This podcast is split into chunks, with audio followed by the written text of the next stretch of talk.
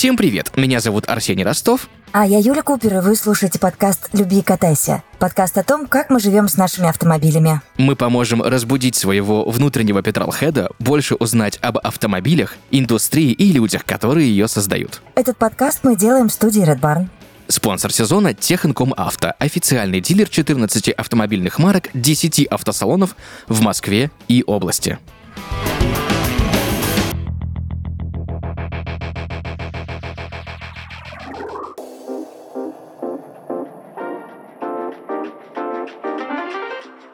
Ну что, друзья, откопали свои машины от сугробов? Всем привет. Не знаю, от каких вы там сугробов и что откапываете. Всем привет. Но у нас, ты знаете ли, солнечные плюс 15. Извините. Да, это вам, конечно, везет. перед всеми. как, как дела, как настроение? У нас сегодня тема «Ого-го, какая классная». Мы хотим с Арсением, и не только с Арсением, но об этом позже, обсудить вот какой вопросик. Обкашлять, я бы даже сказала. Вожу все, что ездит. Это моя мечта, Арсений. Заработать все категории, которые возможны, но боюсь, что я уже не успела. Ну, хотя, быть может, что-то я еще успею. Я очень хочу посмотреть на тебя в роли дайнобольщика, когда ты на каком-нибудь двухсекционном тонаре такая, знаешь, да, вот это та та та та там та та та Я тебе мамой клянусь, я, ну, я просто жду этого момента, потому что для меня всегда мужчины и женщины, мы, я помню, как-то мы записывали э, один из эпизодов, ну, уже другого подкаста нашей прекрасной прекрасной студии Barn с девушкой-дальнобойщицей, которая гоняет по Европе дорогая редакция. Просто огонь. Женщина огонь. И я вот думаю, а как она хм. такая лапочка? Она маленькая, аккуратненькая. Как она, простите, эту дуру водит вообще? Потому что, ну, это же что-то огромное, неприступное. И, а ну-ка, это же нужно чувствовать огромную тачку, ее габариты, понимать, куда ты можешь на ней поехать, а как вообще не получится. Целое дело, в общем. В общем, целое дело. А представь себе, на Белазах люди ездят, да, на карьерных самосвалах. Это была моя следующая фраза, Арсений. И там ведь тоже есть девочки-водители. Да. Но, кстати, очень много девочек-водителей, раз уж мы про гендерные какие-то истории заговорили, есть еще и водители трамваев, да. троллейбусов, да, да. Э, машинисты метро, метро тоже как бы вроде бы считается, конечно, да, конечно. все, что У ездит. тебя ну, была когда-нибудь вообще э, такая мысль сесть бы за руль трамвая? Ну, условный руль, конечно. Ну да, там не руль, там рычаг. Нет, тот рычаг, кронг! Я куда-то нажала, и все сломалось. У меня всегда была мечта сесть на что-нибудь э, за руль, точнее, штурвал чего-нибудь, что летает. И вот моя голубая мечта идиота это купить себе автомобиль, который раскладывается в самолете, когда такой выехал на трассу и улетел. Или как э, герой Брюса Виллиса, да, в пятом элементе. Вот на такой тачке еще. Не, ну слушай, это уже какое-то сильное колдунство прям. А мне кажется, наоборот, мы близки к этой истории. Ну вот еще чуть-чуть, мне кажется, мы с тобой увидим эти тачки летающие. Ну я очень надеюсь на это дело, потому что то, что я вижу сейчас в виде квадрокоптеров там или маглевов или еще каких-то историй, которые недавно японцы uh-huh. показали, что-то там мотоцикл летающий, я такой, э, я, нет, спасибо, я не хочу. Ты сидишь на мотоцикле, у тебя внизу четыре винта, черт возьми, как бы, ну такое себе, конечно, удовольствие. Прости, у меня эта мысль понесла э, в голове, понеслась, и сразу какой-то черный юмор всплыл, я пока помолчу. Слушай, ну, на самом деле, мне всегда бы хотелось бы, ну, научиться ездить на всех категориях транспортных средств. И вот одна из категорий, до которой я никак не дойду, это мотоциклы. Потому что я вот, знаешь, из серии, типа, то хочу, то не хочу, то надо, то не надо. Как бы мопед как бы есть, опыт есть, ну, в смысле, был мопед, категория на мопед есть, и опыт был месяц жития только на мопеде. Uh-huh. Закончилось, к сожалению, все это ДТП. Э, в моем случае по-другому не бывает, да, как бы, но вот ты иногда смотришь на эти пробки, думаешь, где моя подводная лодка с вертикальным взлетом? Ну, пожалуйста, ну, как как-нибудь можно это все объехать. Ну, черт возьми, там, все эти самокаты, средства индивидуальной мобильности, да, там, сигвеи, моноколеса, uh-huh. это же все тоже как-то, ну, я попытался встать на моноколесо, я как бы встал на моноколесо, лег на асфальтик, полежал и такой думаю, все, не, спасибо, это не моя история какая-то. Ну, категории же ведь огромное множество есть. А, там, А1, Б, Б1, С, там, Д, Е, что-то там еще, F какая-то есть, да, на трактор можно отдельно про... Слушай, я всегда хотел сесть на трактор и где-нибудь э, просто ехать по трассе, я такой, я не буду никого пропускать, я вот свои 40 километров в час буду ехать, и отстаньте вы все от меня. Знаешь, такой вот на чили, еще кальян поставить ага. там в кабине, вообще классно было. Слушай, ну э, вот этот гештальт в моей жизни был закрыт еще в моем абсолютно нежном и юном возрасте, потому что у меня есть накопленный опыт деревенских приключений у бабушки и дедушки, а дедушка был а, очень э, крутым, не последним человеком в деревеньке, э, куда я приезжала на каждые каникулы к ним. Ну и вот один раз я говорю, деда, давай покатаемся на тракторе. Он такой, а давай, у меня там есть из области знакомые трактористы, сейчас мы с кем-нибудь договоримся. А дедушка всегда поддерживал мои стремления на чем-нибудь покататься, научиться, и он, собственно, и попервой учил меня водить, не поверишь, оранжевый запорожец. А, и вот мы помчались в какое-то поле, какому-то там, я уже даже не помню, как звали тракториста, и вот, да, я пыталась там что-то куда-то давить, нажимать, крулить, и это было великолепно, конечно. Собирали урожай. Слушай, это прекрасно. Да. Ну, вот знаешь, у меня всегда... Ну, есть же это противостояние, да, вот некоторые вот у людей, кто там А категория только или только Б, а кто-то вот совмещает эту историю, Цшка, да, например. Потому что, ну, даже Б, С отличается, ну, как бы вроде бы не сильно, да, но что такое? Ты там поехал на паркетнике, да, или на газели, да, есть газель на Б категории, есть газель на С категории, все как бы вроде бы логично и просто. Но на самом деле я вот на газели ездил, и я тебе скажу, что как бы по, по первой вообще, ну, ты такой сидишь в этой будке, думаешь, так, окей, берешь этот рычаг, снова так, не тот рычаг, все как обычно, ну, на Соболе, на полноприводном, да, такой думаешь, ладно, ладно. Ну, реально чувствуешь себя кронком каким-то из этого прекрасного мультфильма, да, потому что такой сидишь, у тебя что-то там подгружается, ты как-то куда-то, ты начинаешь ехать, трогаться, это все, ну, э, сама понимаешь, коммерческий транспорт, он не настолько тихий, uh-huh. приятный, комфортный, uh-huh. вот, ты еще с этим рулем каким-то здоровым, ты смотришь, ты думаешь, зачем? Будь, помнишь, когда, будь проклят тот день, когда я сел за баранку этого пылесоса, да, да, да. вот то же не, самое. Ну, с другой стороны, бицуху подкачал, да, Нормально? Да, бицуху подкачал, спину защемил, потом к психологу сходил три раза. Слушай, ну вот, допустим, у меня была история с э, трех с половиной тонным э, RAM 3500, который большой здоровый пикап, э, ну, огроменная, там, и больше только, по-моему, Ford Super Duty какой-то, да. И для меня было удивлением, ну, это в моей водительской карьере было первый раз в жизни, когда ты едешь по М4 Дон, по Ростовской области, у тебя гололед, снег, дождь, грязь, и дует боковой ветер, и тебя тачку сдувает. Но в смысле ты выкручиваешь руль направо, едешь боком, чтобы ехать прямо, потому что у тебя здоровая, здоровая кабина сзади, ее тупо сдувает с дороги. Я, ну, такой, я а, не представляю, нет. Ты говоришь, представь, ну, нет. Бывает и такое.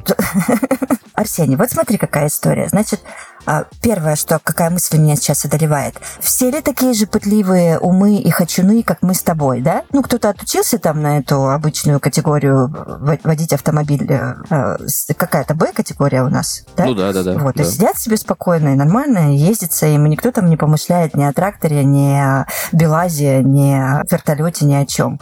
Напишите нам в комментариях, пожалуйста, все такие же припадочные, как мы с Ростовом, а, или же это у нас какие-то странные вообще желание постоянно. Вот. А с другой стороны, я знаю, что есть ну, наверное, не так много, но есть люди на этой планете, которые не такие хочуны просто, как мы с тобой, да, а которые, о, я вот сейчас вот это, вот это и вот это сделаю, и у меня будут все категории. М? Да, есть такие. И хорошо, что у нас сегодня в студии есть такой человек. Да, я очень этому да. рада. Друзья, сегодня у нас в гостях Вячеслав Погорелов. Человек, который ездит на всем, что может ездить. Вот так я тебе, наверное, это скажу. Вячеслав, привет. Здравствуйте, ребят. Привет, привет. Спасибо большое, что пришел сегодня к нам, согласился поговорить вообще о том, как ездить, на чем ездить, как это вообще происходит, сколько времени это занимает. Вот как вообще получилось, что у тебя вот, ну, несколько категорий открыто в водительском удостоверении? Ну, наверное, это по необходимости. Не было такого, что я пришел и сразу на все сдал. Да, сначала у меня, наверное, как у большинства людей появилась категория Б, потом, ну, с появлением мотоцикла у меня в личном пользовании мне пришлось открыть категорию А, ну, чтобы более или менее как-то легально передвигаться на мотоцикле. Вот, потом как-то в будущем у меня пришлось мне открыть категорию С с покупкой mm-hmm. большого автомобиля грузового. Вот, ну, вот так вот и, и получилось, наверное. Но это все от необходимости. То есть я, я правильно понимаю, что если бы эта необходимость не возникла в твоей жизни, Слав, то э, ты бы и дальше ездил спокойненько с категорией Б и все? Да, наверное, ну, в плане открывания категории, наверное, было бы так, потому что, ну, по моему опыту, как бы вот эти все открывания категорий и официоз этот весь, ну, по большей части нужен только для законности, как бы порядка поддержания, скажем так, на дорогах и в обществе. А в целом ну, не, не особо в чем-то отличается вождение от Б или С. Так что, наверное, да только от необходимости. Ну, я так понимаю, что уже ДЕ там какие-то есть э, свои истории, что или фура, там автобус. Да, фура, автобус, но опять же тот же автобус, который просто длинный, да, ну, скажем так, там просто нужно учитывать габариты машины. Это то же самое, как и в Б вы можете сесть за Smart, а можете сесть за лонговский Майбах, mm-hmm. и это совсем разная история управления этих машин, хотя категория одна, правильно? Вот, поэтому тут как бы все больше от водителя зависит. Можно и без категории заправить этот прицеп задом на погрузку, если ты это умеешь. Кстати, да, вот есть же еще категория Б с прицепом, и тут тоже как бы большие вопросики, да, как это все куда завернуть, повернуть, а то вот это. Знаешь, я вспоминаю рекламу, прекрасную рекламу Volkswagen Tiguan, где человек, значит, на прицепе на Тигуане, ну, на, на каком-то другом паркетнике пытался заехать в парковочное место возле конюшни, и там стояли лошади, ржали, ну, в смысле, прям угорали над человеком, у которого ничего не получалось. А потом подъезжает человек на Тигуане, у которого есть система помощи вот этой всей истории, он так оп-оп, и все, все такие лошади будум, ну, то есть это тоже как бы вроде бы навык э, неочевидный. Я себя представила просто э, управляющий автомобилем с прицепом. Мне сразу вспомнилась вот эта крылатая золотая фраза «Мадам паркуется по звуку». Вот это буду я точно. Ну, у вас в Европе, извините, так принято, да, по звуку парковаться. Ты видел вообще бампера на французских тачках? У меня одного живого нету. Э, Вячеслав, слушай, а вообще, вот э, я так понимаю, когда ты приобрел себе автомобиль категории С, да, ну, то есть что-то побольше, это для перевозки чего-то было, да, нужно было? Я так понимаю, мотоциклов. Да, я в то время занимался мотокроссом, ездил по соревнованиям, по тренировкам, и мне, ну, я очень долго проездил на машине с прицепом. Это очень неудобно, не мобильно, скажем так, и доставляет много неудобств. И вот принял решение купить большую машину. Такие машины часто очень используются в этом спорте. Это в основном там либо газель, спринтеры, крафтеры, цельнокузовные, металлические. Переделал в автодом с отсеком под мотоцикл и ездил на нем. В основном, конечно, ездят на Б-категории вот таких машин, но я принял решение купить цешку, потому что у нее усиленные были амортизаторы, ходовая часть, и к тому же, когда ты делаешь из него автодом, он в любом случае становится тяжелее. Вот эти все бэшки, которые они ездят, они уже все ездят с перегрузом. Вот, поэтому для того, чтобы не встрять на перегруз, мне надо было купить цешку. Ну, и я так понимаю, это же отличная история. Ты на своем автодоме приехал куда-нибудь в какие-нибудь там поля, края и так далее, достал мотоцикл, мотоцикл, покатался по горам, потом тут же приехал, поставил, открыл себе там кухоньку, покушал. Ну, то есть даже как вариант досуга тоже очень классная история. Да, да, конечно. Это очень классное семейное времяпрепровождение, либо с друзьями. Это, ну, такой автомобиль очень сильно расширяет твои возможности досуга. От экстремального до просто семейного пикника на выезде какого-нибудь. Слушай, а вопрос у меня знаешь какой еще? Вот э, я же так насколько помню, по тем старым временам, когда я еще когда-то получал категорию Б, что нельзя сразу прийти и сказать, вот там с ноги прийти в 18 лет в МРЭО и сказать, дайте мне все, научите меня всему кататься. Там то ли какие-то ограничения по возрасту, то ли по стажу есть, да? Ну, С, по-моему, можно сразу получить. Слушай, ну вот да, по поводу прям всех, возможно, нет, но насколько мне тогда было тоже известно, когда я только пошел обучаться, у меня как-то дома ставили этот вопрос на обсуждение, мол, пойти получить, тогда на то время они назывались профессиональные автоправа, то есть не любительские, вот как у нас у всех, а профессиональные профессионал. То есть там открывались все категории. Вот. Ну, за исключением, по-моему, одной или двух каких-то, которым нужен был стаж. Я точно уже не помню. Ну, я как-то тогда мы закрыли этот вопрос, и я в 18 лет просто на бэшку сдал, и все. А лицензия на мотокросс нужна? Там же, я понимаю, что с гоночными историями там еще открываются определенные лицензии под определенные классы. Да, да, нужна, но это никак не связано с правами. Угу. А подождите, у меня уточняющий тогда вопросик, парни. Объясните мне, потому что я же тоже, как всегда, как свинья в апельсинах в этом во всем. На категории категорию С тут же. Э, нужно долго ли учиться? Там все то же самое, как и в Бэшке, или же другая вообще система? Да, все то же самое, да. Два месяца примерно.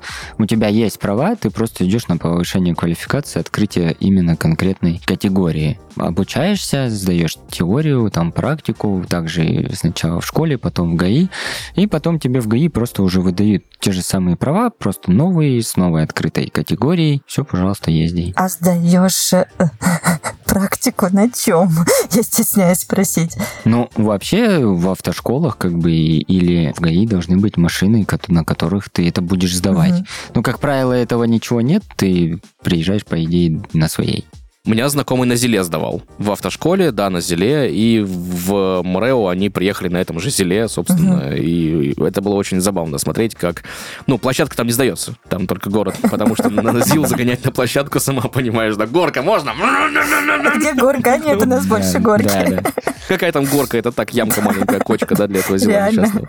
Так, а давайте пойдем дальше. Вообще, а, а, Вячеслав, хочется узнать, насколько сильно отличается навык управления легковым автомобилем автомобилем от навыков управления большегрузом? Немного чем. Абсолютно немного. Это в основном слежка за габаритами и за поворотами. В основном просто габариты. Какое-то управление по прямой или в поворот э, ничем не отличается. Тут также нужно следить за скоростью, следить за полосой, в которой ты едешь. При повороте, я же говорю, ну, единственное только следить за своим хвостом. У меня был случай, когда вот только я купил машину, к сожалению, я ее примял у себя же во дворе. Ну, вот так вот по неопытности, хотя уже я сдержал себе всегда в голове, что да, там у меня сзади хвост длинный, за ним нужно смотреть. По инерции не уследил за ним, начал выворачивать у себя во двора, резко дал руля в вправо, вернее, выкрутил и поехал. А был прижат слишком близко к столбам, и я свой же столб во дворе и притер. Вырвал фару, было неприятно, конечно. Ну, всегда, мне кажется, когда ты садишься на новый транспорт, э, бывают какие-то такие мелкие истории в связи с тем, что, ну, я, допустим, я помню, я там привыкал, когда первым габаритом своей первой семерки, мне повезло, что она квадратная была, и там можно было, опять же, до характерного стука, до характерного скрежета все это дело делать. А нет такого, что, допустим, ты в понедельник там куда-то поехал на работе по городу по пробкам на мотоцикле, потом вечером сел на машину, потом на следующее утро тебе нужно сесть за руль спринтера, и вот так вот каждый раз на разном транспорте. Нет ли какой-то истории при, там, привыкания первых там километров? Или ты сел, поехал уже, и какая разница? Нет, вот это нет, и абсолютно нет никакой разницы, и наоборот, я даже иногда кайфую от того, что меняется, картинка меняется, mm-hmm. и иногда это приятно. Вот на спринтере у меня джип, и есть спринтер, да, и спринтер все равно намного выше даже, чем джип ты сидишь. В джип уже садишься какую-то низко очень думаешь. Ну, в целом разницы никакой нет. Ну, я так понимаю, по трассе все-таки на высокой машине ехать сильно удобнее, сильно комфортнее. Выше сидишь, дальше видишь. Да, да, конечно. По... Да, я скажу, в городе удобнее. Я очень кайфую ездить на спринтере по городу, потому что, опять же, ты сидишь высоко, тебе видно дальше, какой ряд быстрее трогается, ты можешь в него перестроиться, ты можешь припарковаться где угодно, как угодно. Тебя никто не подвинет, никто не заберет. Очень много преимуществ такой машины. Ну и перестраиваться, я думаю, тоже можно. В режиме серии я начинаю перестраиваться, расступайтесь все, потому что я большой и страшный. Ну, ты знаешь, так делают э, много кто так делает. Я так не делаю, потому что мне жалко свою машину, да. Вот вы, парни, хихикаете, а меня, между прочим, вот так один раз снесли с дороги. Большой дядя в, в большой машине. Я ехала в своей малышке, первой помню, как сейчас. Вот, и он меня смел просто с моей полосы. Мы все останавливаем, ну, авария, все. И он вышел говорит, прости, прости, я тебя не увидел. Я стою такая, думаю, о, ну классно. И совсем недавно, кстати, мне попался ролик, я посмотрела прямо его внимательно, что действительно владельцы вот коммерческого транспорта, высокого, большого, э, у них обзор очень слабый, они по бокам, там практически нас никого, особенно а, на малышках э, А, а автомобилях, всех этих э, товарищей на мотоциклах, на мопедах, нас просто не видят ребята, водители больших машин. Вот такая история. Когда мы по бокам ну, у них главное, в соседних момент. полосках стоим. Не подлазь под фуру, не тормози перед ней резко, а то, как бы, это, ну, извините, простите, как бы сравни массы, массогабаритные истории. А есть ли, вот, знаешь, еще какой вопрос, есть ли еще какая-нибудь история, вот, на которой нужно получать отдельное водительское удостоверение, там, условно говоря, вот есть там транспортные средства, на которых ты, ну, категорию открывай, не открывай, там все равно отдельные права нужны будут? Ну да, если не ошибаюсь, трактор это кажется. Трактор там надо открывать отдельные, э, получать права, там отдельная карточка получается. Трактор и к ним же квадроцикл относится. Мгм. Ну и снегоходы туда же, по-моему. Да. Или, по-моему, уже убрали эту историю со снегоходами. Снегоходы не знаю, у нас тут в Краснодаре они не актуальны, поэтому... А, ну и, соответственно, все сопутствующие гоночные лицензии на все виды гоночных транспортных средств, начиная от мотоциклов разных классов, да, ну то есть, грубо говоря, если у тебя есть лицензия на условно мотокросс, да, то на MotoGP тебе нужно получать отдельную лицензию. Конечно, да. И на шоссейные кольцевые гонки в России тоже отдельная будет, э, отдельная лицензия. У нас в подкасте есть рубрика с прикольным названием «Что тебе сказал бы твой автомобиль?». Она помогает водителям со стороны посмотреть на себя и свои отношения с машиной. Вместе с партнером подкаста Техником Авто мы собрали истории реальных автомобилистов. Самые интересные будем зачитывать в рубрике. Поехали! Нам пишет Тигран, который несколько лет водит G-Tour X90. Мы с хозяином очень похожи. Оба серьезные, любим ставить перед собой цели и достигать их. А еще не боимся препятствий. Поэтому за рулем он всегда чувствует себя уверенно. Но его музыкальный вкус мне, наверное, не по душе. Кажется, он сейчас расстался с девушкой. Ну, сами понимаете. Жду, когда вернется рок. Ох Я уж просто эти, аплодирую стоя, да. ох а уж там эти песенки. Я думаю, что э, Тиграна отпустит очень скоро уже, и рок вернется в прекрасный джитур. Правильно говорят, машина – это выражение индивидуальности владельца. Поэтому, покупая новый автомобиль, люди не только смотрят на качество и производителя, но и стремятся выделиться и начать свою уникальную историю. А для этого нужен легендарный автомобиль, например, GAC от надежного дилера. Авто, отвечающее таким запросам, а также качественный ремонт машин и профессиональное техобслуживание можно найти у партнера нашего подкаста компании Техинком Авто. Сегодня Техинком Авто – один из крупнейших официальных дилеров «Лада» и других марок авто в России. Портфеле компании 14 брендов и большая экспертиза в китайских авто. Здесь каждый сможет найти транспорт по вкусу, отремонтировать машину, получить качественное техобслуживание и начать свое уникальное приключение.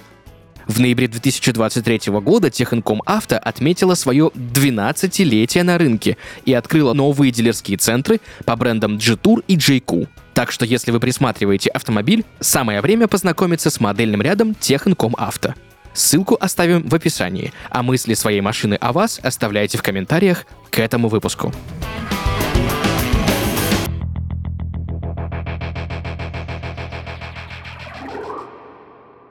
Вы заговорили про мотокросс, я же женщина-мать, я не могу а, у Вячеслава не спросить. Я увидела кое-какие видео и фотографии, Вячеслав, а там ваши дети гоняют.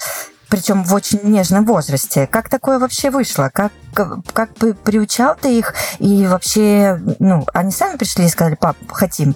Да нет, сами они не приходили, не просили, хотим. Ну, наверное, потому что я очень в раннем их возрасте для них начал эту тему всю эту запускать. Вообще, как, как бы сына, да, зап- ну, хотел в этот вид спорта, и у меня получилось. Когда сыну купил мотоцикл первый, он еще очень маленький был, там, порядка трех лет, наверное, дочке чуть постарше, вот, и она как бы чуть перехватила эту тему, начала ездить. Ну, и сын подрос уже, конечно, там вытеснил ее в этом плане и начал, пере- взял бразды правления в мотокроссе в плане вот, и сын, да, у меня занимается мотокроссом. А если они придут однажды и скажут, пап, хотим все категории, поддержишь их? Да, конечно, а что здесь такого? Пускай открывают, пускай учатся. У меня логичный вопрос. Ты тоже занимался мотокроссом. Расскажи, пожалуйста, как открывается, ну и занимаешься, да, как открывается лицензия именно для взрослого, да, как это все происходит? И нужно ли что-то подобное для детей? Открывать тоже какую-то лицензию? Что, как получается, что там у меня нет 18, а я могу ездить на чем-то? Да, а процедура абсолютно одинаковая. Звонишь человечку, там, к ответственному по этим вопросам. Говоришь, мне нужна лицензия. Тебя спрашивают, какой, какой класс. Там, взрослый класс, там, 250, 450 класс мотоциклов. Есть 125 еще. Юноши, детские, это классы там от 50 до тоже 125 юноши. Покупаешь лицензию, она там порядком от трех с половиной там до 6 тысяч рублей, я уже точно не помню. Ну, детская там три с половиной или четыре с половиной, не помню. Вот, и все. У тебя есть бумажка, где написана лицензия, там, к примеру, типа А3, номер такой-то, фамилия, имя, отчество. Действительно, 24 год. Но с этими лицензиями на дороге общего пользования нельзя? Нет, нет, ни в коем случае, конечно. Это только для спорта. Вот, это только для а, трасс официально, которые заведены в реестр спорта, в моторных видах спорта. Вот, в целом даже просто по лесу кататься, конечно, эта лицензия тебе не дает права. А тренироваться тогда где? Только вот на этих специально обустроенных площадках? Ну, если по-хорошему, то да. Вот, ну, таких трасс очень мало, поэтому приходится чуть-чуть нарушать закон. Я просто пытаюсь представить, знаешь, я вспоминаю себя в 4 года, которые там в 5 лет, когда первый раз сел на двухколесный велосипед, и такой, о, ничего себе, я на, на двухколесном велосипеде еду, и он не падает никуда, а тут на, на байке. Ну, как бы еще и прыгать надо куда-то, и в защите, ну, как вообще? Ну, малой сел у меня в 3,9 первый раз. Ай, 4,9. Угу. 4,9, да. Пяти лет ему еще не было или ему четырех не, было. В общем, уже у нас так это долго все длится, mm-hmm. что я уже и не помню, когда он сел. Вот. Э, нормально. Сейчас современные байки позволяют именно детей учить э, с очень маленького возраста, так как это уже делается в Европе десятки лет, десятки, прям десятки-десятки, еще с 80-х, 70-х там детки гоняли, да, и у нас есть такие, поэтому выдающиеся личности, как Россия, там и тому подобное, Кайроли. К тому же Беговел — это очень хорошее подспорье такое вот прям на, начинание, если есть э, задумки, да, в это идти в, в мотоциклетный спорт, это сначала беговел. Вот сразу после беговела у нас уже был мотоцикл. То есть как-то велосипед мы пропустили. Беговел, это расшифруй, пожалуйста. Это велосипед без педалей. А, угу. Где ты да, работаешь ногами? Да. Детям, кстати, это очень угу. нравится вся история. А, я тут да, поддержу да. Вячеслава, потому что а, на нем стартовать прям а, ну, особый кайф, и потом уже они, дети, спокойно пересаживаются на другие двухколесные виды транспорта и чувствуют себя прекрасно. Но давайте вернемся в нашу тему. Да. Мне интересно, есть ли какие-то дополнительные требования, там, не знаю, которые предоставляются к водителям, которые открывают что-то отличное от категории Б, С, там, ну, ДЕ или там какие-то специальные лицензии, там, по здоровью, например, да, либо еще какие-то истории. Ну, кроме стандартных вот вещей, что тебе нужно там справку взять, медсправку в учреждении, там, что зрение, там, и так далее и тому подобное. Нет, нет. Все то же самое. Медицина вся та же самая, да. Тут как бы не подготовка в космический полет в целом. Хотя просто... перегрузки иногда бывают такие же. Бывают перегрузки, да, усталости всякие, ну нет. Обычная медицинская справка. Мне, кстати, знаешь, что интересно? С учетом твоего мотокроссного опыта, насколько сильно у тебя прокачана выносливость в плане долгих поездок, да? Ведь у нас же часто бывают, когда ты на С, на Д, на Е едешь, ты едешь там какое-то адское количество времени, иногда даже со сменным коллегой. Вот какая у тебя была самая долгая поездка и как помогает вообще занятие мотокроссом переживать, так сказать, вот эту усталость? Ну, вообще, вот мы прошлое лето все проездили, мы были в дороге, мы как уехали с сыном в мае месяце вернулись в сентябре. Круто. Да. Ну, мы возвращались, точнее, домой, но я это расцениваю как просто какой-то был перевалочный пункт. Мы, то есть, просто так получилось, что ехали через Краснодар куда-то опять. Вот. А так в целом у нас мы провели в пути. Вот. А чтобы непрерывно я ехал, мы ехали с ним, возвращались. Ой, уже не помню город какой, но мы возвращались домой ровно неделю ехали. С понедельника утра по воскресенье там 11 ночи глубокая. Неделю за рулем. Да, ну ночью я спал, конечно. Ну, понятно, да. Ночью я спал, но ехал по 9-10 часов в день. Ну, это получается вот в автодоме с байками. Да. Обалдеть. Слушай, это очень такое, мой, знаешь, мой гештальт не закрытый поехать из Владивостока сюда. А что должно быть в таком случае в машине у каждого водителя, который вот так вот неделями просто за рулем сидит? Вот какие моменты, которые, ну, обязаны быть, быть вот, вот под страхом смерти?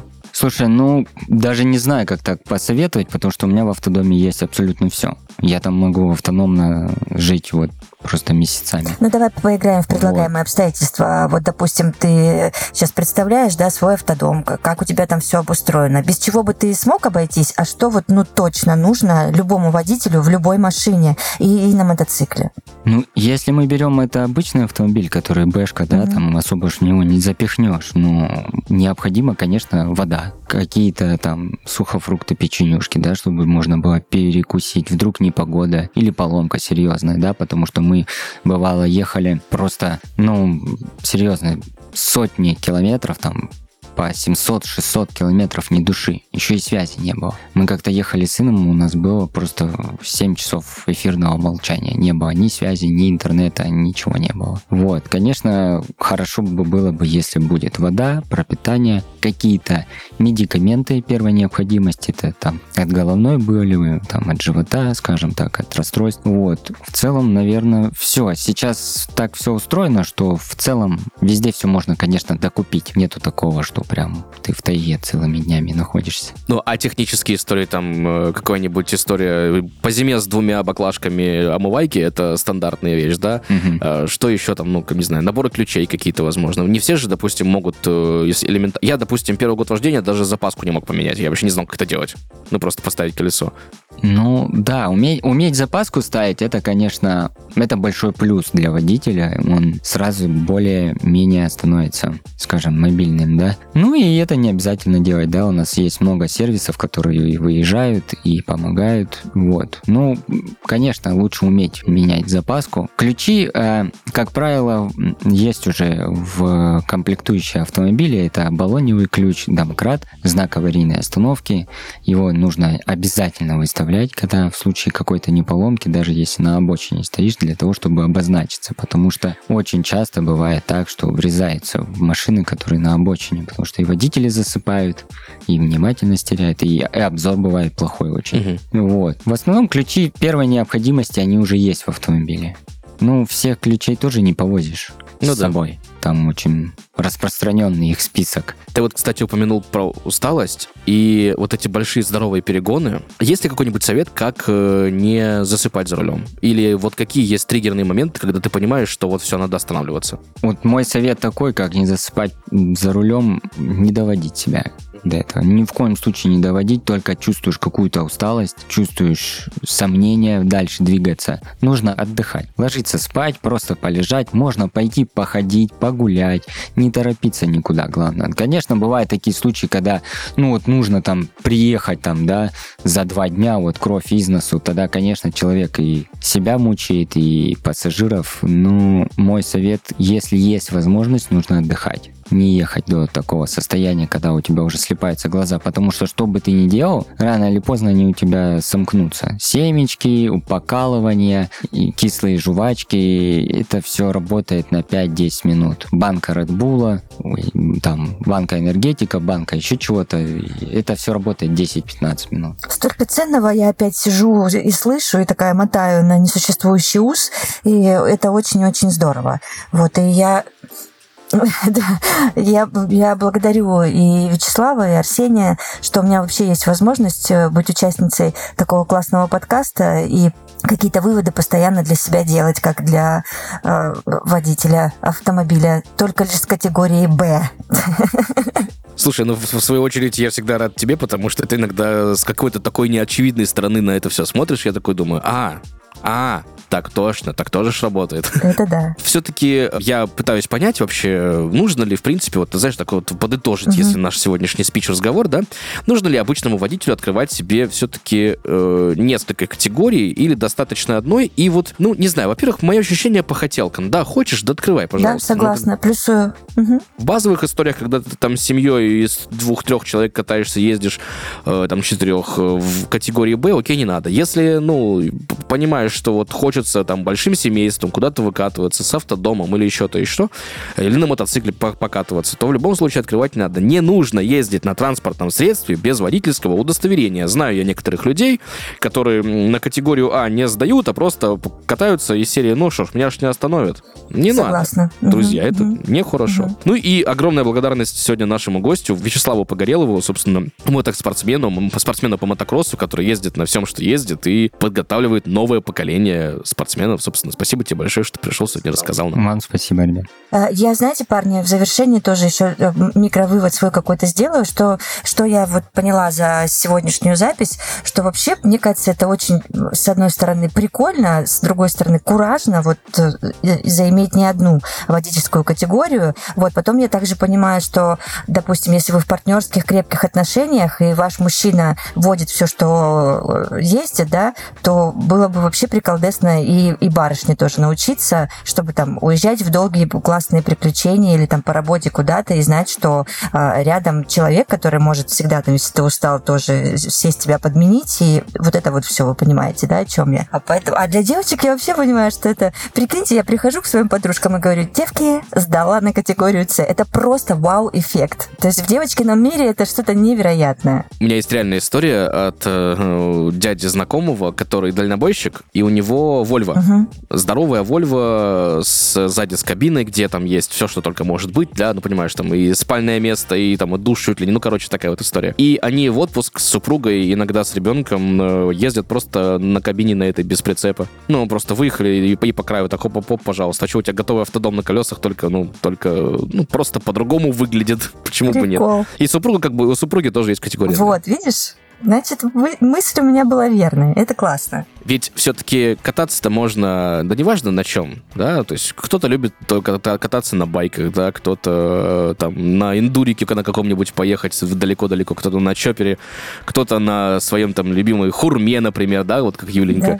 или на, на каком-нибудь автодоме, да и там, пожалуйста, на, на квадроцикле, на всем, что угодно. Мы все любим ездить, а как э, всегда я говорю, любишь кататься, люби и катайся. Пока. Пока.